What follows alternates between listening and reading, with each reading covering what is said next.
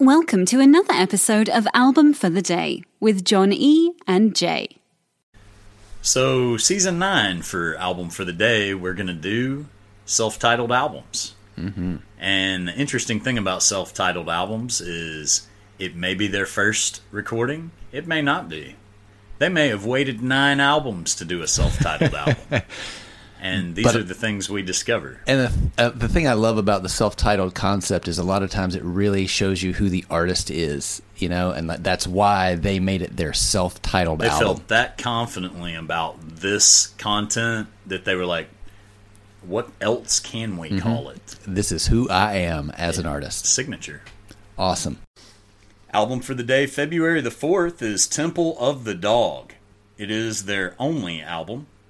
It was recorded November and December of 1990 at London Bridge Studio in Seattle and released April 16th of 1991 on A&M Records. Um, this album consists of Chris Cornell on lead vocals and harmonica on Times of Trouble, and banjo on Wooden Jesus. Eddie Vedder on background vocals and co lead vocals on the song Hunger Strike. Mm-hmm.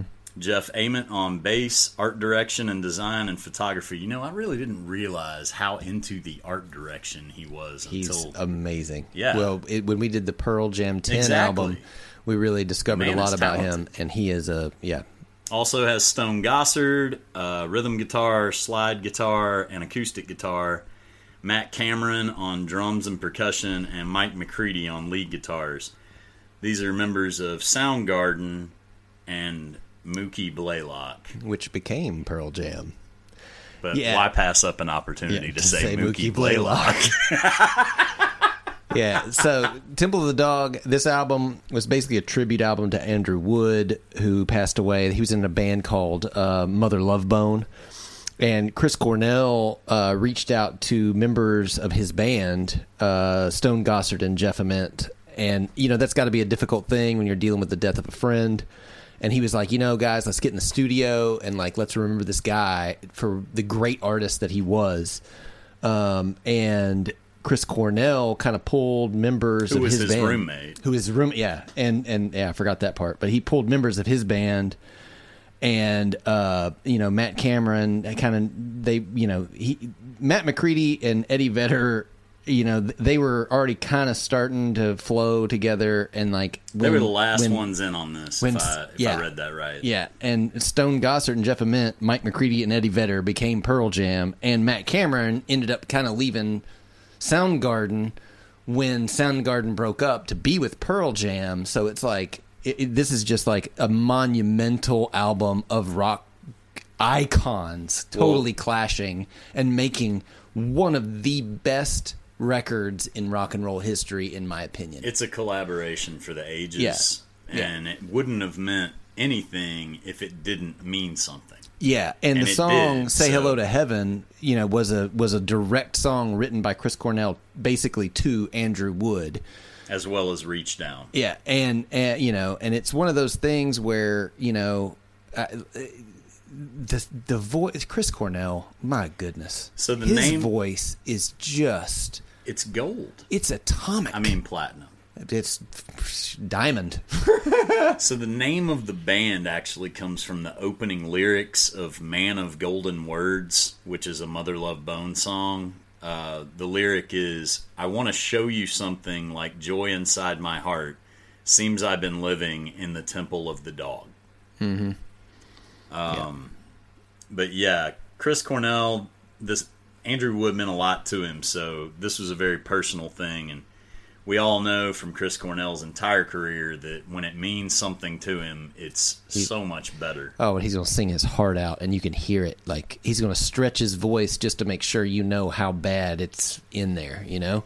This is the first time that Eddie Vedder and Mike McCready had ever experienced a recording studio. Yeah. Um, Chris Cornell said on Mike McCready, You almost kind of had to yell at him to get him to realize that in the five and a half minute solo of Reach Down, that was his time and he wasn't going to be stepping on anybody else. Um, yeah, I love it. And he and Chris Cornell, he also said um, the reason Hunger Strike became a duet was because he was really having trouble with the vocals, and Eddie Vedder just kind of stepped in.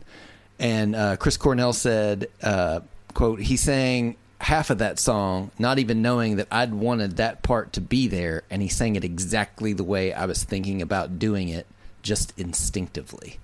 And that's the mark that's- of a real musician. and that's why that song sounds so freaking amazing is because it was just it's like manifest destiny Absolutely. he stepped in and was like i know what to do i know where my place is right now and he got in and he just crushed it Absolutely.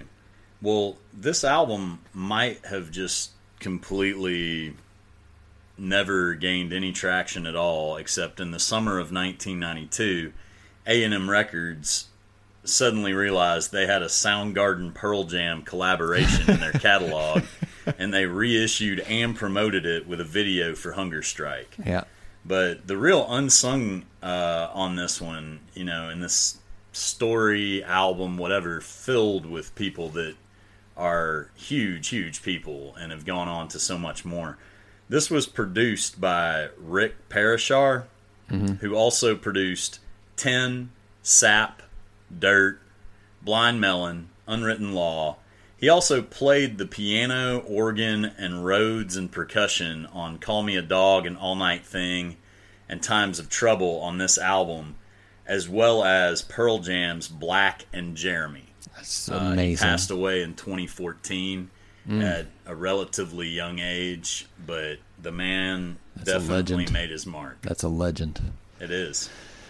Man, what a uh, what a fantastic album! Uh, definitely check this one out today. Um, great album, great uh, great stuff from l- literal rock and roll Hall of Famers, um, all over the board. Uh, album for the day today, February fourth, is Temple of the Dog.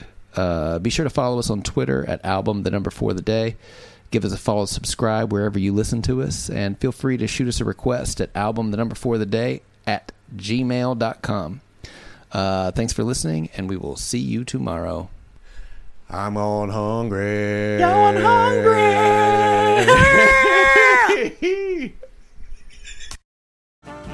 This episode is brought to you by Snapple. Welcome to the Snapple Market Auditory Experience. Close your eyes. Imagine you're walking into your neighborhood store. You make your way to the back and reach for your favorite Snapple flavor.